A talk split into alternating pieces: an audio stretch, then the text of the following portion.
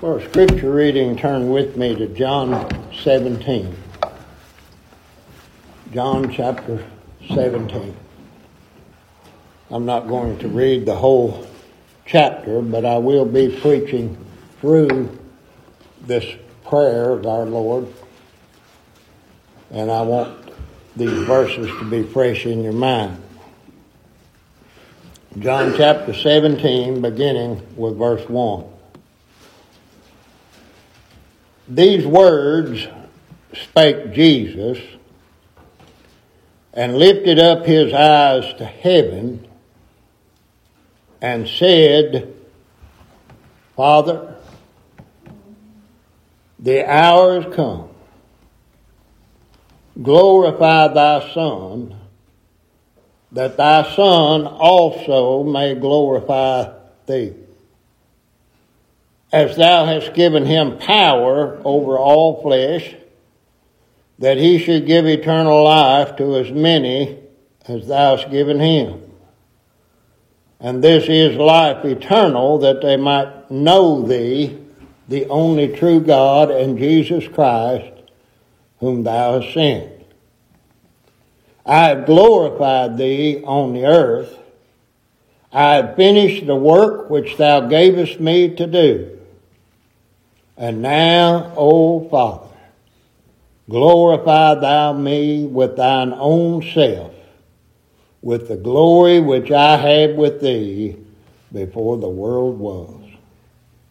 I have manifested thy name unto the men which thou gavest me out of the world. Thine they were, and thou gavest them me. And they have kept thy word. Now they have known that all things whatsoever thou hast given me are of thee. For I have given unto them the words which thou gavest me, and they have received them and have known surely that I came out from thee.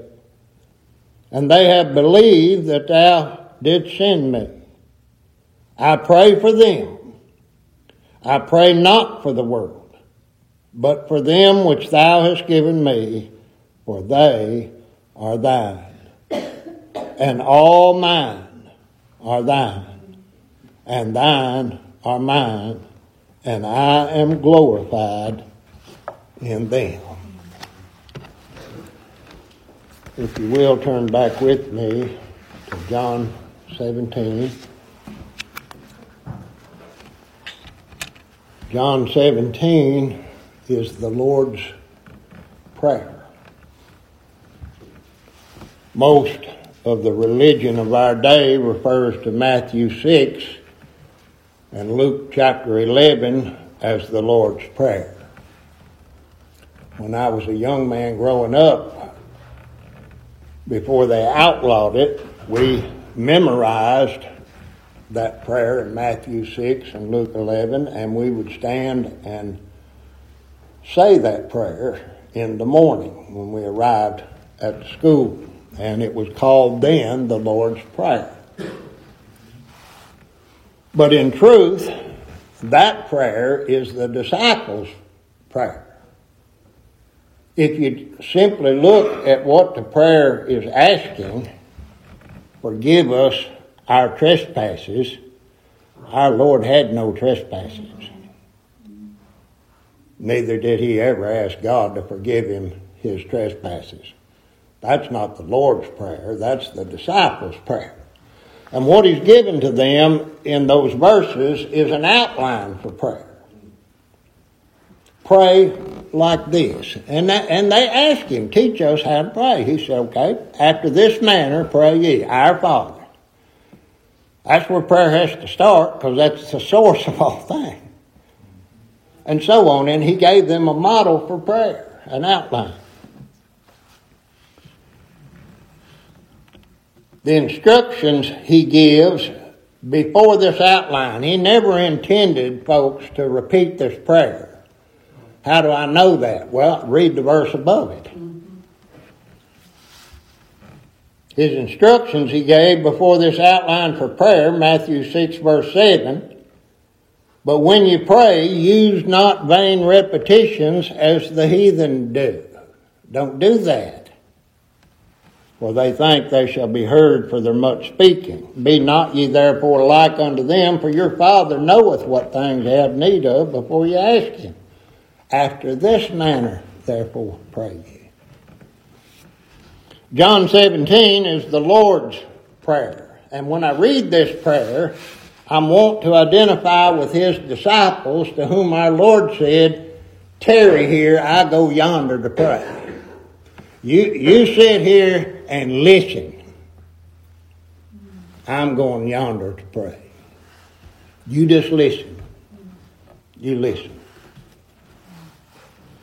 We ought to listen. I was thinking about this when I asked Brother Gene to pray. We need to listen when I have somebody pray for us. Or if I'm praying, you need to listen to what I'm saying. Listen to what I'm saying. Because that's what we're doing. We're leading this congregation in prayer. It's a serious matter. But oh my soul, when I think about this prayer, this is the Lord's. Uh, this is the Lord's prayer.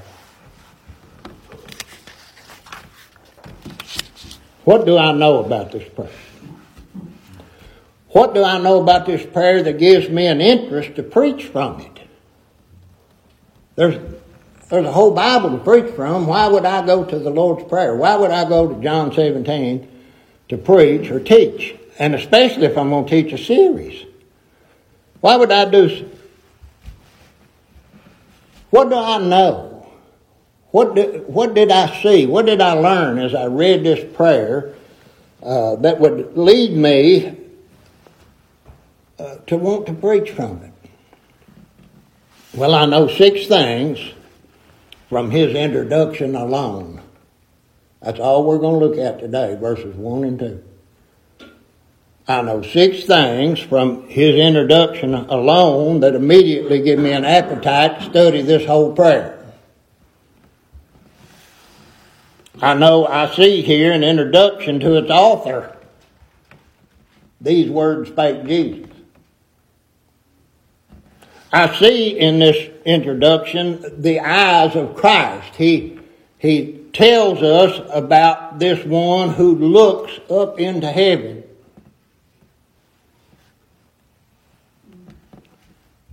He states in this introduction a heavenly interest.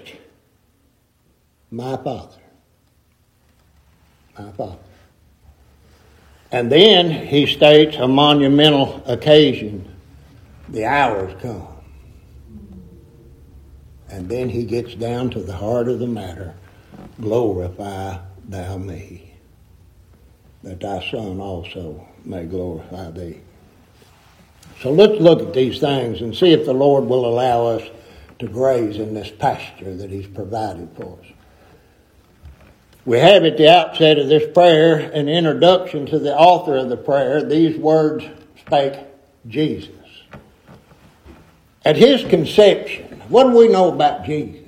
What's that mean? This whole religious world uses that name the same as they use, uh, what was the dog's name in the grade school book, Spot, See Spot. Run they use that name in the same familiarity.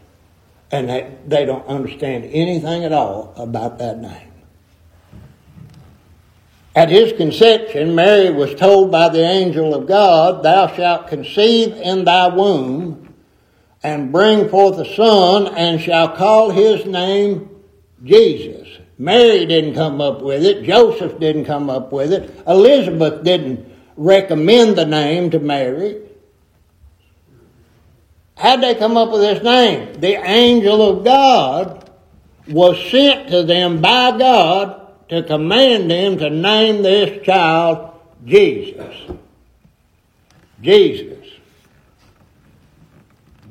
And in Luke 132 it says, For he shall be great. Boy, here's, here's a tiny baby and he's born in a cow stable. He's wrapped in swaddling clothes and laid in a manger. And here's an angel saying he's going to be great. Boy, didn't seem like it at the time, did he? He shall be great. and he shall be called the Son of the Highest. And the Lord shall give unto him the throne of his father David, and he'll reign over the house of Jacob forever. And of his kingdom there'll be no end. That holy thing, that's how the angel described him, that holy thing that is in thee is the Son of God. He's the Son of God. In Hebrews 6:19, we're told that the hope we have as an anchor of the soul, which is both sure and steadfast, has entered within the veil. Now, anybody that's ever studied the Bible understands the old tabernacle had a veil. What took place back there took place by the high priest alone. One time a year, he took the blood and he went beyond that veil into the Holy of Holies and did business with God on the mercy seat. The high priest. And here Paul said, Our hope is both sure and steadfast and has entered within the veil. That's where atonement was made. That's, that's where sins were forgiven. That's where justice was satisfied and none but the high priest could enter beyond the veil. And so Paul tells us wherein the forerunner is for us entered. Who did that? Even Jesus. Made a high priest forever after the order of Melchizedek. Who's he? Well, Melchizedek is the priest of the Most High God. That's what it says. He's the priest of the Most High God. He has no father, no mother. He's without descent, having neither beginning of days or end of life, but made like unto the Son of God, and abideth a priest continually. Hebrews 7, verse 3. This man, born of Mary, born in Bethlehem, born in a stable, is the eternal high priest of God. Who is Jesus? He's the high priest of God. Why are you telling us this? Because this prayer is the prayer of the high priest of God. That's why I'm telling you. Who's doing the praying? He's introducing us to the altar. It's Jesus. Jesus. And listen to this, he doesn't pray for God to glorify the priest. Huh? You ever noticed that? He said, glorify thy son. It's the Son of God is our priest. That man praying that prayer is the Son of God who came into this world as the high priest of God and he's entering into prayer. Secondly, this Jesus of Nazareth is the Son of God. Glorify thou thy Son. In Hebrews chapter 1, it says, He being the brightness of His glory, the express image of His person, and upholding all things by the word of His power when he had by himself purged our sins, sat down at the right hand of God. Being made, now listen to this, being made, Paul writes, so much better than the angels, as he has by inheritance obtained a more excellent name than they. For unto which of the angels said he at any time, Thou art my son? He never said that to Gabriel, did he? Or Michael. To which of the angels said God at any time, Sit thou beside me. Thou sit here, my son. Called him my son. Thou art my son. This day have I begotten thee. And again, I'll be to him a father, and he'll be to me a son. And again he saith, And let all the angels of God worship him. This priest, this one who's about to pray for the church of God, for God's elect, all the angels of God bow and cover their eyes and cry, Holy, holy, holy. His train fills the temple. All the angels of God worship him.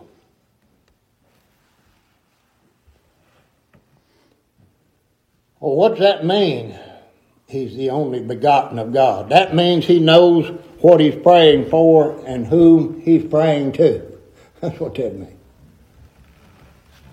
That means that everything in his prayer is consistent with the character of God because he is God. That means that he has an ear, he has the ear of his Father.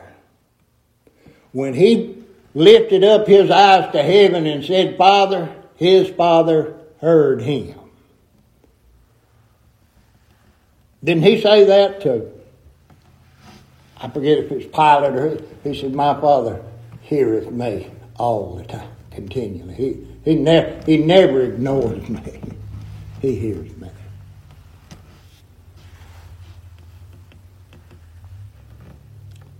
Thirdly, this man, this one called Jesus of Nazareth, is Lord. He has power over all flesh to give eternal life to all God's elect. And he must be Lord to overcome the enemies of God. He must be Lord in order to command. He must be Lord to govern. The government shall be upon his shoulders. And he must be Lord to do the redemptive will of God. And then fourthly, Jesus is the prophet of God. I've given them thy word. That's what prophets do. They give the people the word of God inspired of God. I have manifested thy name unto the men which thou gavest me out of the world. I have given them the words which thou gavest me. Did you know this one about to pray, his eternal name is the Word? John didn't say in the beginning was Jesus, he said in the beginning was the Word. And the Word was made flesh and dwelt among us. To him give all the prophets witness. And then fifthly, Jesus is a representative man. This one uh, praying there is not just a man praying in general. This is a representative man. His prayer is my prayer. Lock in on that. His prayer is my prayer. And boy, when I look at it, I wonder if I've ever prayed. Hmm? But I'm glad he prayed. He's a representative man. In verse 8, he tells us that those he taught have known surely that he came out from God and was sent of God, and everything he had was given him by God and for them. He's a representative man. God's people are in union with Him, one with Him. And we could go on and on about this man Jesus. But here's an introduction. He's introducing us to the author of this prayer. Why would I have an appetite to preach from it? Because he who is all is the author of it. That's why.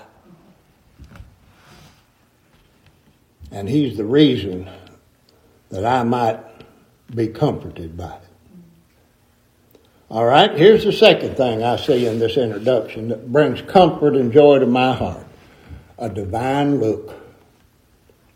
He lifted up his eyes to heaven. The only other person that I've read in here about that lifted up his eyes to heaven was that proud Pharisee who went out not justified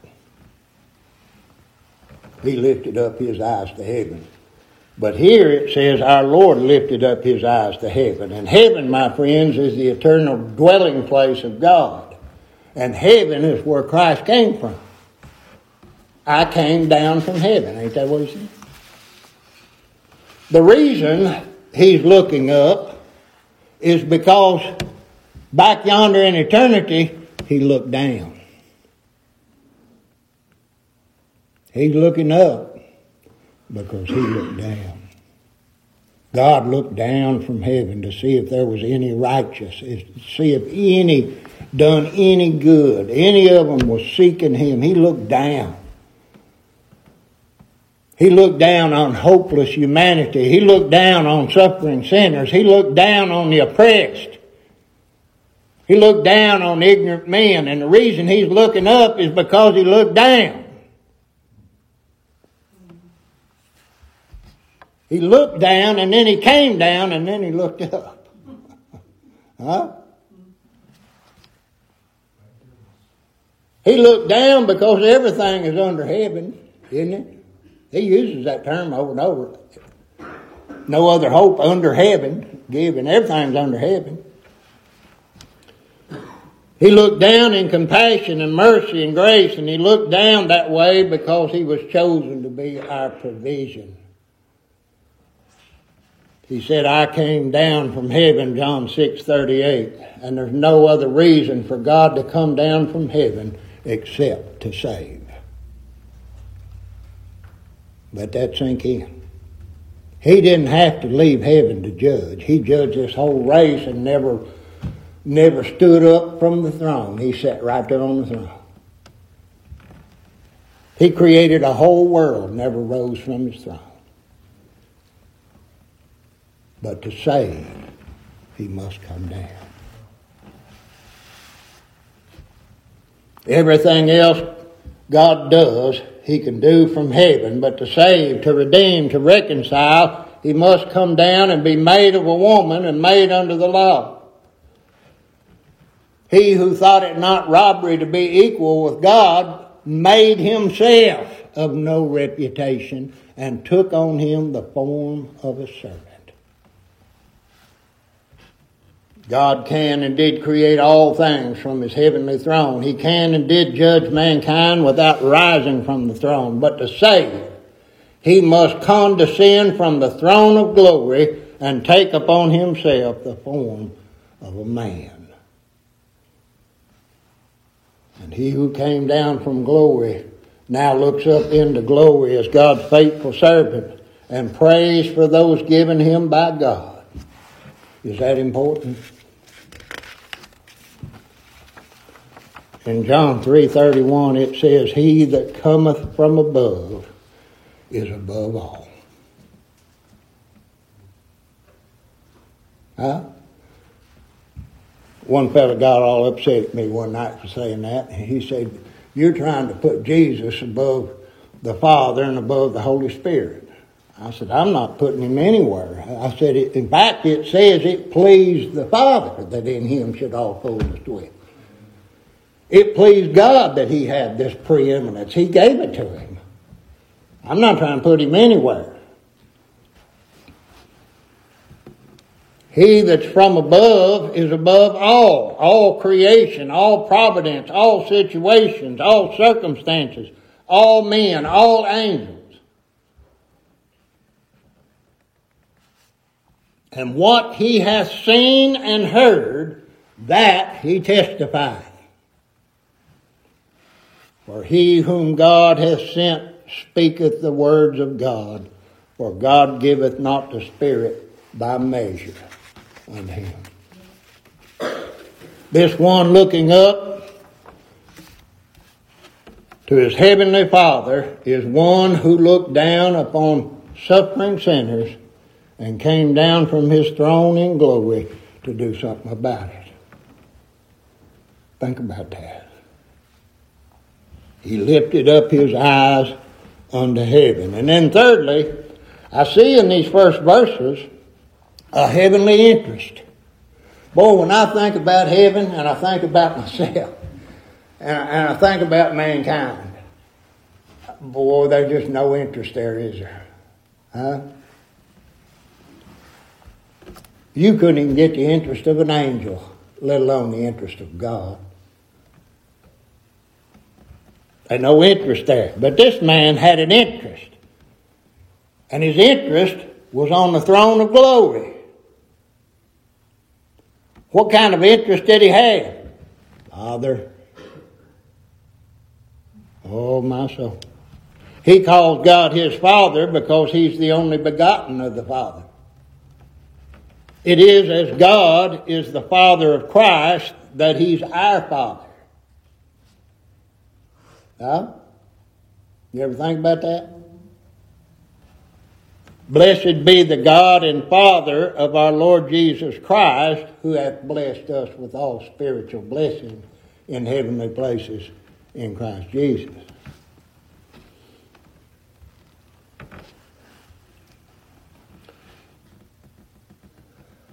Those who, by the intervention of God, receive that adoption having predestinated us unto the adoption of children by Jesus Christ to himself. Who did that? The Father. The Father. And those who by intervention of God receive that adoption, they all cry, Abba, Father. There is no prayer of no saint and no prayer of our Lord that does not address God as Father. And it's one thing to imagine ourselves to stand before a holy, just, and righteous God who has no respect of persons. If that don't scare you, there's something wrong with you. Stand before God with no buffer. Stand before God as holy and just and righteous. And it's quite another thing to stand before a loving Father. Isn't it? Who made provision for the prodigal, who runs to the prodigal. He don't wait for the prodigal to come to him. He runs to him. This prodigal has no idea how much love the father has for him. He, it's never, it didn't, it never entered into his thinking. The best he could come up with was even the servants is treated better than I am out here. I'm going to go home. I'll just be a servant. no, no, you won't. God has enough servants. He's not looking for servants. He's looking for the Son. And he sees him. Where does he see him? A great way off. And he runs to him and throws his arms around him and kisses his son. Now, it's one thing to imagine yourself to stand before a holy, just, and righteous God, but I'm telling you, it's another thing to stand there in Christ and know that He's your heavenly Father. He means you no ill. All provision has been made. I've, I've kept, the, the calf has been kept and fatted. It's ready for, ready for the banquet. And the servant, whom the son thought that's what he was going to be, the servant, he said, Now you go get the ring. He didn't tell the boy to do anything, did he? You go get the ring. Bring it. And get his robe. Get my robe. Put it on. Huh? Father, listen to this prayer. Father. He's praying for us. And he's saying, He's praying, now listen, in my stead. And he's saying, Father. Father. He had no need to pray this prayer apart from me or you. His elect. Did he? He left heaven. he already had heaven. He, he, he's testifying what he's seen and heard. He, he came down from heaven. This prayer he's praying in my stead. Are you with me? And how's he started? Father. Father.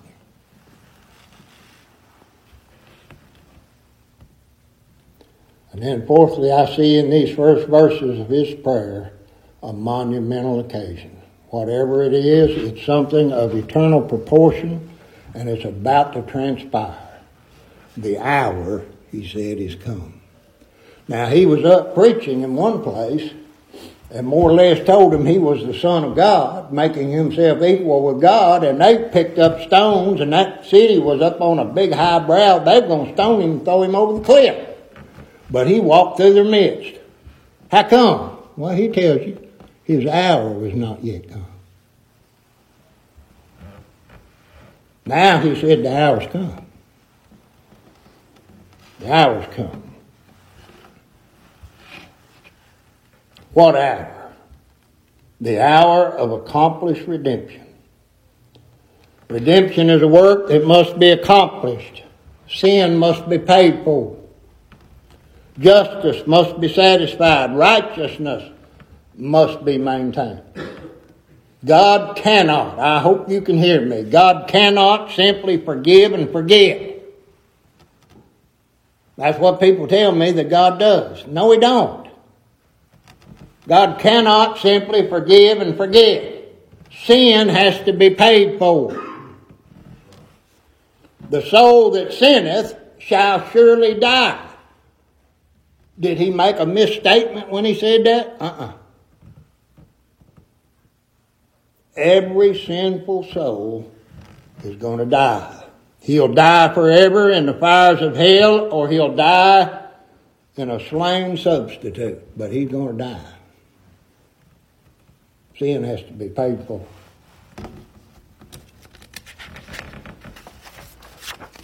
The hour fast approaching is an hour of restitution, the restoring of something lost. What is this hour? It's the hour of God manifesting His name. Manifesting the glory of His great name and the salvation of chosen sinners. And what God manifested in the suffering and death of Christ is the whole purpose behind creation. Is that right? It's the whole purpose.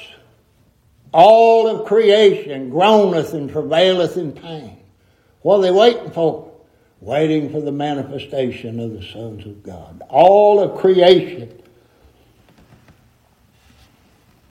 has its being. Everything that you see going on around you, everything that's happening from here on, all of these things, they're just playing a little part in this thing. This whole thing is about God manifesting His name in the death of His Son on that cross.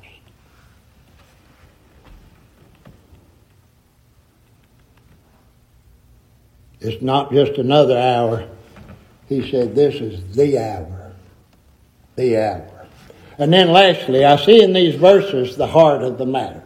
Glorify thy Son, that thy Son also may glorify thee. Now, what exactly is the Son of God asking the Father to do? Huh? Have you ever read that verse and thought about it? what is he asking the Father to do? He's the Son of God. The Word was made flesh and dwelt among us. In him dwelleth all the fullness of the Godhead bodily. What is he asking the Father to do when he said, glorify thy Son? Or when he prays for God to glorify his Son, he's asking for his Father to make him to be sin for us who knew no sin. That's what he's asking. He's asking of his Father to pour out his just wrath upon him until that fiery vengeance burns itself out on him.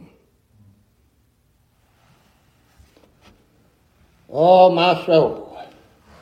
He's asking his Father to look upon him as the sinner, to look upon him in righteous anger, to look upon him without compromise, and extract the full penalty for sin.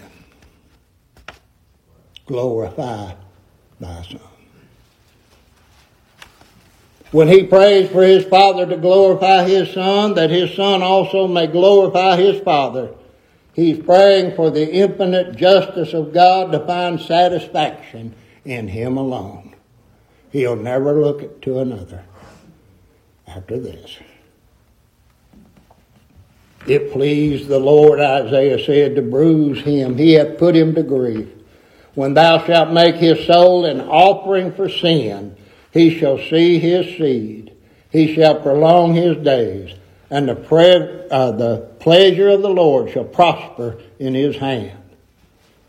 And he, that is God the Father, shall see the travail of his soul, the reason for his suffering, the reason for his dying, the reason for it, and shall be satisfied.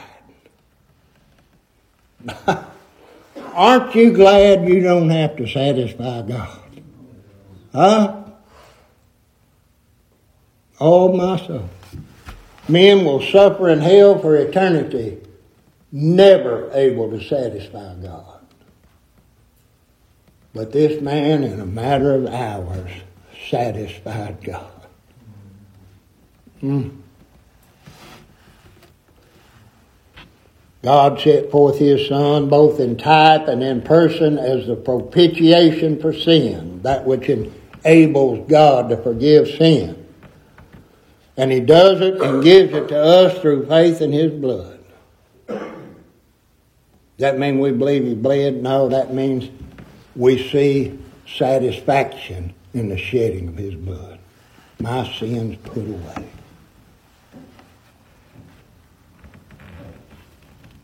Is this not the heart of the gospel? The Lord hath laid on him the iniquity of us all. He delivered for our offenses, raised again for our justification. He both delivered us from the wrath to come. For Christ once suffered for sins, the just for the unjust, that he might bring us to God. This is the heart of the gospel. The glorification our Lord's praying for here is that of our divine substitute. Can there be anyone or anything other than Christ crucified that can honor God and justify guilty sinners? It's not there. I've looked. Oh, how I looked. It's not there. Here's where real hope for real sinners is born.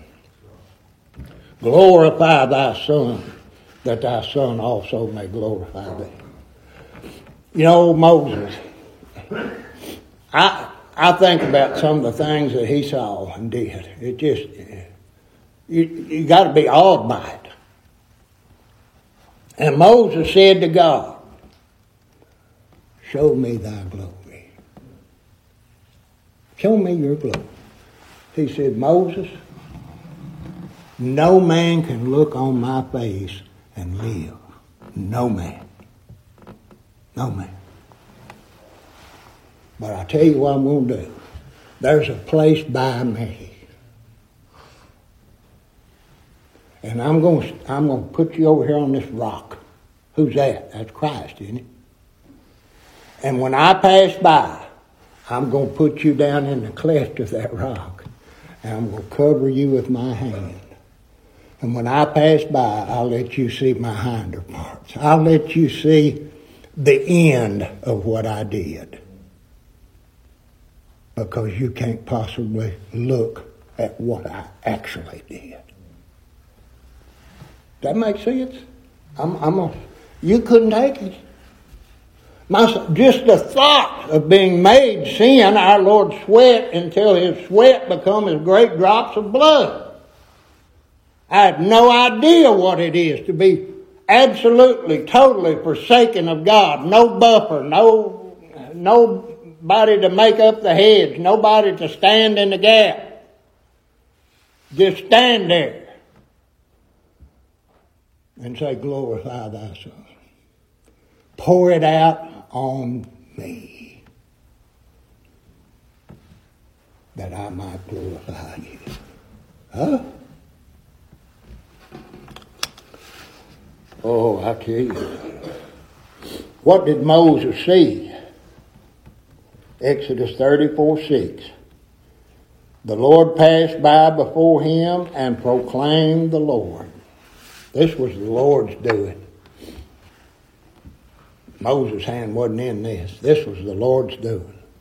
He, he proclaimed unto him the Lord God, merciful and gracious, long suffering, abundant in goodness and truth, keeping mercy for thousands, forgiving iniquity, transgression, and sin, and that will by no means clear the guilty. Now, let me ask you something, and I'll bring this whole thing to a close. What do you see in these things? That's what I see. What do you see? The Lord passed by this morning in His gospel. What do you see? Can I see the Lord, the Lord God? Can I see the very hand and counsel of God? Can I see divinity, satisfying divinity? Are we looking for mercy? If you are, this is where you'll find it. Are you looking for grace? This is where you'll find it.